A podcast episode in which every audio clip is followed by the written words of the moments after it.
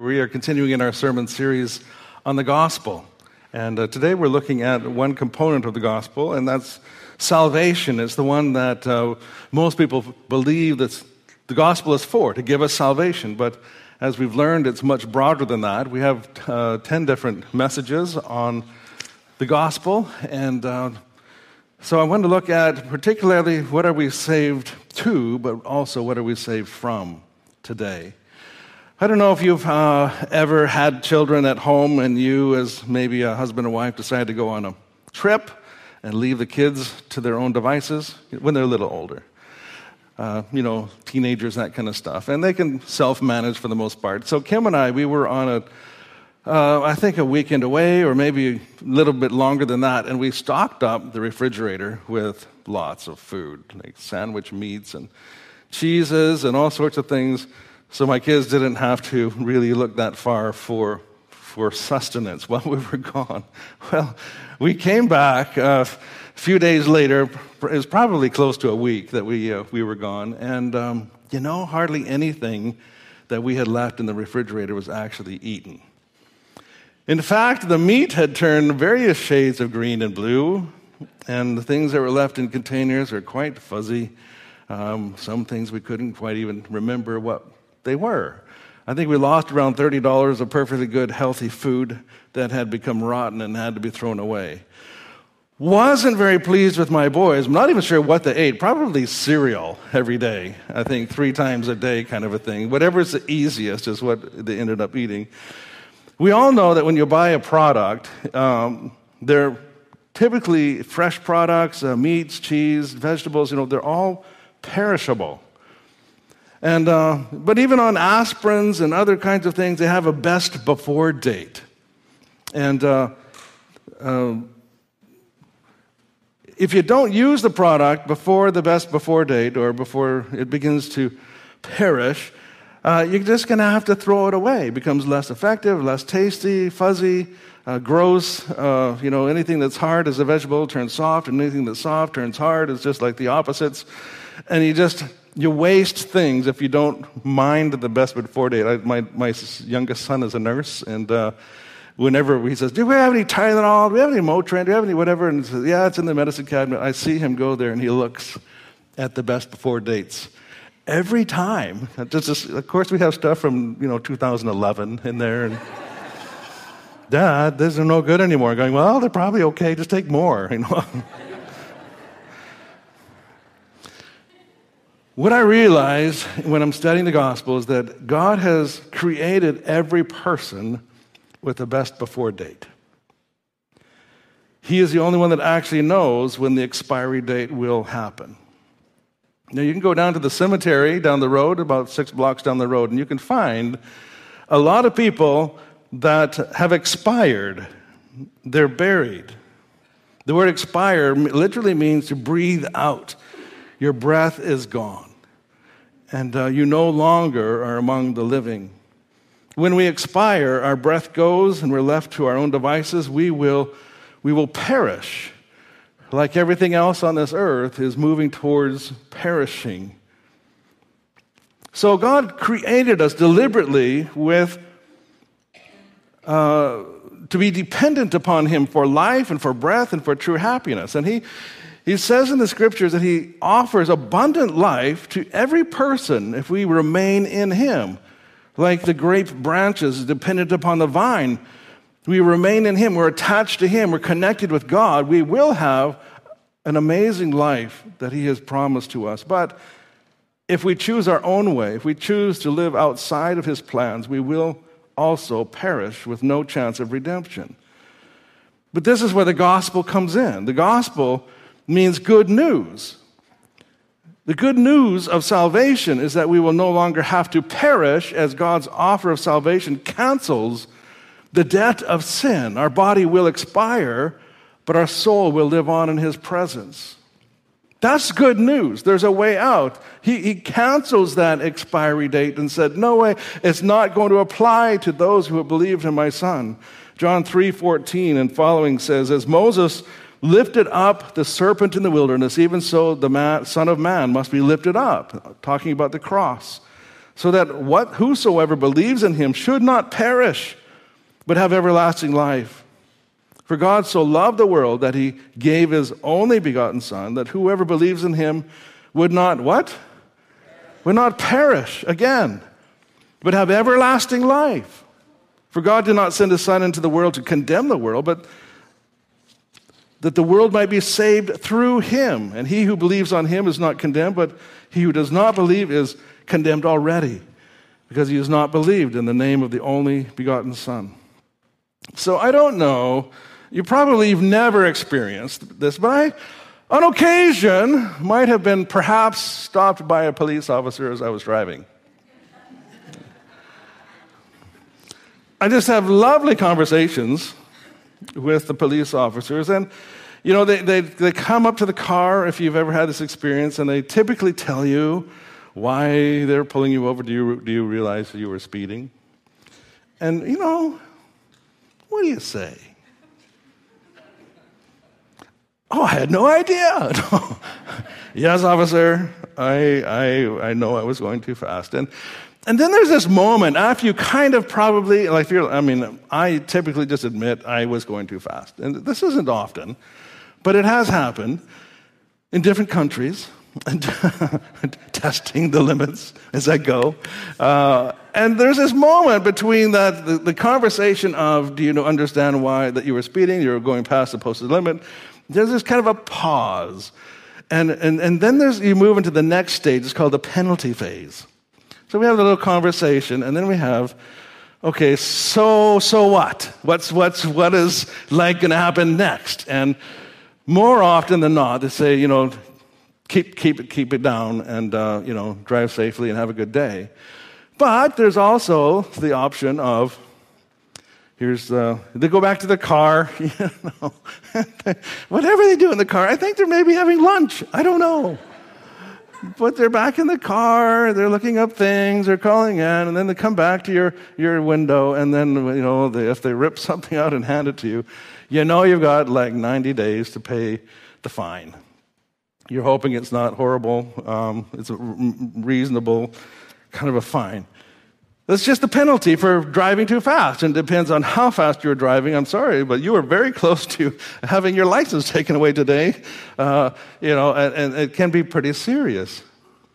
When it comes to sin in the Bible, when it comes to what we've done in opposition to God or his, his principles, his rules, his values, if we go against God's ways, there's only one penalty for sin, and there's no negotiation. There's no, you know, try harder next time, it'll be okay. There's only one result, one end with sin, and that is to perish, to be outside of God's presence and his heaven that he's created. James 1 12 to 15 says, God blesses those who patiently endure testing and temptation, and afterward they will receive a crown of life that God has promised to those who love him. And remember, when you are being tempted, don't say, God is tempting me, because God never tempts to do wrong. He never tempts anyone else. Temptation comes from our own desires, which entice us and drag us away. These desires give birth to sinful actions, and when sin is allowed to grow, it gives birth to death. So, when our life is in Christ, however, we're no longer under this power of sin. Christ dies for us and rose from the dead. He defeated death. And rather than death winning in the end, for those who have accepted Christ's gift of salvation is now the gateway to glory. Death is, is not to be feared. It's like you look forward to the day when you can be transitioned into God's presence and get to experience all that He has promised for those that love Him. It's a, it's a grand reunion time for all of those that have gone before. He, he removes the power of sin and the threat of sin and the pain, uh, sorry, the, the, the, power of death and the, and the, the pain of death. It's all, it's all just uh, no longer has control. He rose from the dead and death was defeated at that moment. So the good news of salvation is that believing in Christ's sacrifice will save us from the penalty of sin, but it also can save us from the effects of sin. What, what effects am I talking about? Well, stuff like self destruction and spiritual bondage and isolation and guilt, and darkness and deception and addiction and fear and anxiety and shame and brokenness. All of these things attend sin. I don't know if you've ever really messed up and you're embarrassed and you're ashamed and all of a sudden you can't look people in the eye. Or maybe you, you really messed up, you've lost your job. Maybe you really, really messed up and your marriage is ending. There's pain, there's suffering, there's, it's self destruction. You get, then maybe you start drinking and maybe you get into the drugs. All of these things that just spiral you down and down and down into darkness and into, into a pit of destruction. It's like, that's what sin does. That, that's the nature of sin. And, and Christ says, but it doesn't have to be that way. You can be freed from all of that. You can be pulled out of that spiral and your feet set on solid rock. 2 Peter 3 9 says, The Lord is not slow concerning his promise, as some count slowness, but he is long suffering towards us. He doesn't purpose that anyone should perish, but that everyone should come to repentance. Repentance brings forgiveness, it brings restoration to relationships, which in turn brings new life. In Luke chapter 8, there's a couple of stories in a row. I'm just going to kind of summarize them a little bit for us, and then and then uh, use them as our message. So in Luke chapter 8, uh, Jesus decides to go to the other side of the Sea of Galilee, and he's with his disciples in the boat. They're fishermen for the most part, at least four of them are. So they know maybe they borrowed Zebedee's boat, James and John's dad, and get in this boat and they go across to the Sea of Galilee to the other side where Jesus has an appointment with a man who's in trouble. Well, while they're on the, the sea, apparently the, the storm picks up, the wind kicks up, the clouds come in, and the waves start to be so enormous that the disciples are afraid for their life. Jesus, having taught most of the day, was fairly exhausted, and so he is sleeping um, in the boat. I've been in these boats in Israel, and there's not a lot of uh, coverage to them, and uh, he was probably pretty tired.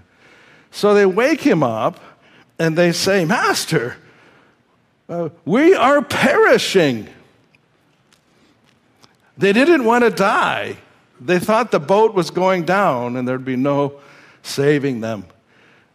Jesus wakes up, rubs his eyes, and he basically rebukes the waves and the wind.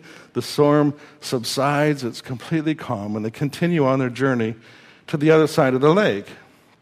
Well, first of all, they weren't perishing because Jesus was in the boat with them. he was going to be okay. He was going to take care of things. And they, at this moment, it was one of those teachable moments because it says they were actually afraid of him at that moment. And they asked themselves, Who is this man that can calm the storms? Well, as they get to the other side of the, the Sea of Galilee, it's a, it's a big lake, um, they meet a man, and this is where I want to focus on. They met a man from the city who had demons, it says in Luke 8, verse 27. For a long time, he had worn no clothes, and he had not lived in a house, but among the tombs. And when he saw Jesus, he cries out, he falls down before him, and he says with a loud voice, what have you to do with me, Jesus, Son of the Most High God? I beg you, do not torment me. For he had commanded, Jesus had commanded the unclean spirit to come out of the man. For many a time it had seized him, and he was kept under guard at times and bound with chains and shackles, but he could break the bonds and be driven out by the demon into the desert. Nothing could constrain this possessed man. I won't continue on to the story except to say that in verse 35, when he was freed from this demon possession, the people in the village came out to see what happened, and they came to Jesus and found the man whom the demons had gone from, sitting at the feet of Jesus, clothed and in his right mind. And they were afraid. And the man from whom the demons had gone begged that he might be with him, be with Jesus. But Jesus sent him away, saying, Return to your home and declare how much God has done for you. And he went away, proclaiming throughout the whole city how much Jesus had done for him. When I see the, the story of the man who was running around out of his mind, terrifying the villagers who would go by, compared to the man sitting at the feet of Jesus, clothed and in his right mind and wanting to be a disciple. I can't think of uh, many other instances in the scriptures where there's such a dramatic change. I thought, well, maybe Lazarus was dead in a tomb for three days and came out alive, and that would have been a huge change. But this, everybody saw this guy. Everybody was afraid of this guy. And Jesus encountered him, set him free, gave him his life back. And I think about Satan not wanting that appointment to happen. Maybe Satan is one that caused the storm, and maybe it was a distraction. Maybe it was to, to stop this man from being freed because Satan had him under his control. Satan was about to uh, bring this expiry date to bear on this man. He didn't probably have long yet to live, and Satan was about to get his way until Jesus showed up and changed everything.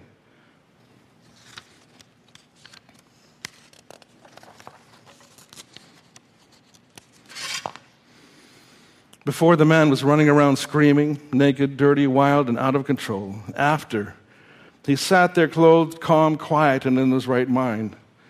The only difference was Jesus. So, what does it mean to perish? It means to die, to be destroyed, to have no hope, no recourse. It means to live separated from God forever, no way back to Him, no purgatory to work out your sins, no second chance. It means when you, when you expire, You've made your choice before that time whether or not you're going to be in God's presence or you're going to be outside of His presence for the rest of eternity. The good news of salvation means that you, no one has to perish, no one has to be controlled by outside forces or has to live in spiritual bondage or destruction or isolation or guilt or darkness or deception or fear if they place their faith in Jesus. He's what makes the difference. No one has to be bound by lies or scars from the past, by trauma they've endured, by painful memories whose effects shape our thinking and our living. If we repent of our sins, if we turn to Jesus, place our life in His care, we can be set free and have salvation, not from the, only the penalty of sin, but the effects of sin. He can bring peace and wholeness and new life again into our hearts. Satan the deceiver wants you to be racked with guilt over your past sins. Satan the liar wants you to feel that you are unworthy of God's love. Satan, our adversary, wants you to live a defeated, powerless, directionless life. Christ wants to set you free. He wants you to get your joy back, to look forward to tomorrow instead of dreading it. What I've seen during my lifetime in ministry, what Satan likes to do is when he starts to play with somebody's mind, his ultimate goal is to destroy that person, whether through suicide or drugs or isolation or giving up on God. He, he's bent on the destruction of humanity. And Christ stops that process. The truth is, Psalm 103, verse 12, as far as the east is from the west, so far does God remove our sins from us. That means when God forgives us, He also forgets. He doesn't hold our past against us anymore. The truth is, John 8 36, that if the Son sets you free, you are free indeed. You don't have to be governed by any outside forces other than the Spirit of God who lives inside of you to give you the strength and the hope you need. The truth is Acts 4:12 that there is salvation in no one else, for there is no other name under heaven given by among men that we must be saved. The good news of salvation is also that we can now experience the active presence of God in our life. I like the scriptures that say God makes his home with us. He takes up residence in our life and in our heart. He goes with us wherever we, we are never alone again when we give our lives into his hands. Whereas we were perishing, now we are living. Though our bodies may expire, we are no longer going to, to perish because Christ in us is the hope of glory. Uh, I was a part of a ministry called Blackaby Ministries International some years ago, and they have a spiritual coaching uh, program that they, that they offer. And I went through the first uh, the year of the coaching, and it was fascinating to me because they believe in the presence, the active presence of the Holy Spirit. So, the job of the spiritual coach is not to tell people what to do. The spiritual coach leads them into the presence of God and asks the Spirit of God to show us what's next, what needs to happen, reveal what's on your heart, show us the truth of the situation. That we don't respond with giving advice. We request that the Spirit of God guides us into every question that we ask, to every response that's given. So we don't want to, to tell the client uh, how to live their life or how to handle their circumstances. We want to guide them into the presence of God and let the Spirit of God reveal to them what He sees and allow the Spirit to guide them into all truth and show them the pathway they need to follow. It's life transforming to realize we have the active presence of the Spirit of God every step of the way. Every morning we get up. God, what do you have for me today? God, what's on your agenda for me today? What life do I need to walk alongside? What life do I need to encourage? What, what situation may I need to step into today to bring your joy and your peace and your hope where there isn't any? The good news of salvation also comes with responsibilities to God and to the law. So I see salvation as a two sided coin. One is the privilege of salvation, and one is the responsibility of salvation. The privilege is that we we get to be free in Christ. We get to be born again with the presence of God in us. We, we get that abundant life that God promises and all the benefits that come with being a member of the kingdom of God. That's the privilege of salvation, but the responsibility is now that we get to live out our new faith in the world, sharing our knowledge of God and our testimony of how we were redeemed from having to be expiring and perishing we have the incredible opportunity to, uh, to uh, introduce other people to the one who gives life, the one who brings peace and forgiveness and restoration. We can introduce to others who are perishing to the one who can redeem them and change their best before date forever. Too often, though, we just like the privilege and we, we don't look too much into the responsibility. Whenever we look at those without Christ in their life, we can see clearly that regardless of how nice their car is, how big their house is, how many university degrees they have, how big their bank account is, that they are perishing a little more every day without Christ. There is no escaping perishing apart from Christ. There's no other religion that has the antidote to perishing. No amount of good works, no back door or side deal will allow a person to avoid perishing. Broad is the way that leads to destruction, and many travel on it, says the Bible. I remember the first time I led someone to Christ as a young youth pastor. I remember praying. It's almost like, you actually do want to receive Christ? Like, really? For real? You want to pray right now? Yes, I want to be a Christian. And I prayed with them and I, I kind of fist bumped. And at the end, yes, you know, Satan, you lost another one, you know, another one in God's kingdom. And I, it was like I was, I was floating on air because I just realized the transformation that happened in the life of that teenager. They said yes to Jesus. They repented of sin. They confessed. They, they turned their life into his hands. And they were forever changed for all of eternity in that moment. What an exciting experience to have. You can't get enough of that. You can't, it's, it's an amazing moment when someone leaves the power of darkness and enters the kingdom of God.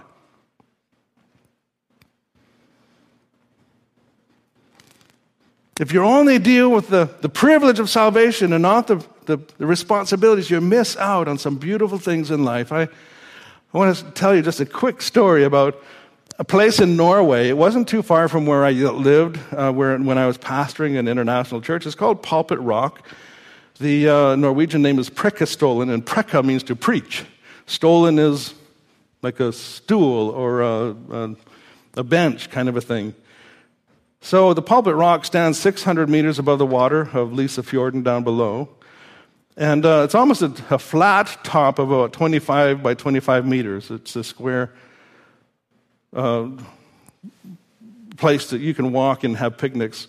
It takes you about eight kilometers to climb up this rock, and it's a change of about 500 meters from where you started the parking lot till you go up the backside of this mountain and you stand on that rock face. It was actually featured in Mission Impossible, I think the last one that they had. And uh, so we had a friend of ours from England had come to visit us in Norway, and we said, let's go climb Pulpit Rock, because we'd done it a few times before. It's beautiful view, very stunning. Um, so Julie made her way. She didn't do a lot of hiking, and this was not an easy hike, but it's manageable. And so, two hours up, two hours down, but we got to the top. We were all huffing and puffing and sweating. We got our sandwiches out, and I, I just kind of like to walk right up to the edge and go, Whoa, look at that. As far. And where was Julie? She was like against the back wall. She was, she was like back here. I don't know if the cameras will follow me or not. She's like back here. I go, Julie, the, the, the view's up there. And no, I'm okay. Julie, you can't see the view from back there. And she says, No, no, no, I'm fine, I'm fine. And I thought, all of that effort, you can't even see the view. What, what a waste of two hours of trekking up the backside of a mountain. She was too afraid to walk forward. And I don't blame her necessarily. I, I, I, I, did construction. I used to walk on the top of two by four frame walls and stuff. So it didn't bother me so much. But I, I think the Christian life is like that sometimes. We're just we're just content to stick against the back wall and not really step forward, not, not step into the challenge, step into the, the maybe the, the risk because we're, we're content at the back wall. We don't want to be put out to too far. That there might be a risk. We might get rejected. We, we might lose a friendship. We might, whatever the excuse is, we don't want to step up and experience what God has asked for us to experience, to be a part of His team, to, to use the privilege and the responsibility of being a Christian. So, the good news is that when we are saved from something, we are also saved to something. We're saved from the penalty of sin, but we're saved to new life in Christ.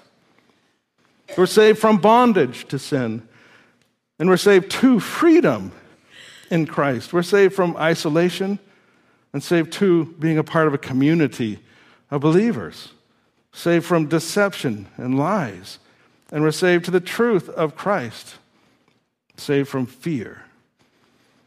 And we're saved to the boldness of Christ, saved from weakness, saved to power in Christ. John 10:10 10, 10, Jesus says, "I came that you might have life and have it abundantly." And I think abundant life is stepping up, living closer to the edge, taking a risk, being involved in God's activity so that lives can be transformed, not just standing against the back wall and watching the world go uh, uh, uh, without us, just everything happening and we're just observers. Let's be participants. Is there anything in your life right now that is preventing you from experiencing the life God wants you to have? Are you holding on to something tightly that you need to maybe let go of so that God can come and fill you up? And do the transformation that needs to happen in you. Maybe you're still believing the lies and deception of Satan rather than the promises of God in Christ. Maybe you think you're not good enough. Maybe you, you think you are too sinful to, for God to love you. God could never love someone like me. You don't know what I've done. Well, He does, and He's forgiven that if you will turn to Him. He will set you free from the past, He wipes it clean. What is your calling and responsibility in God's kingdom? What is God's assignment for you? What part do you play in His story, in your family, in your church and community?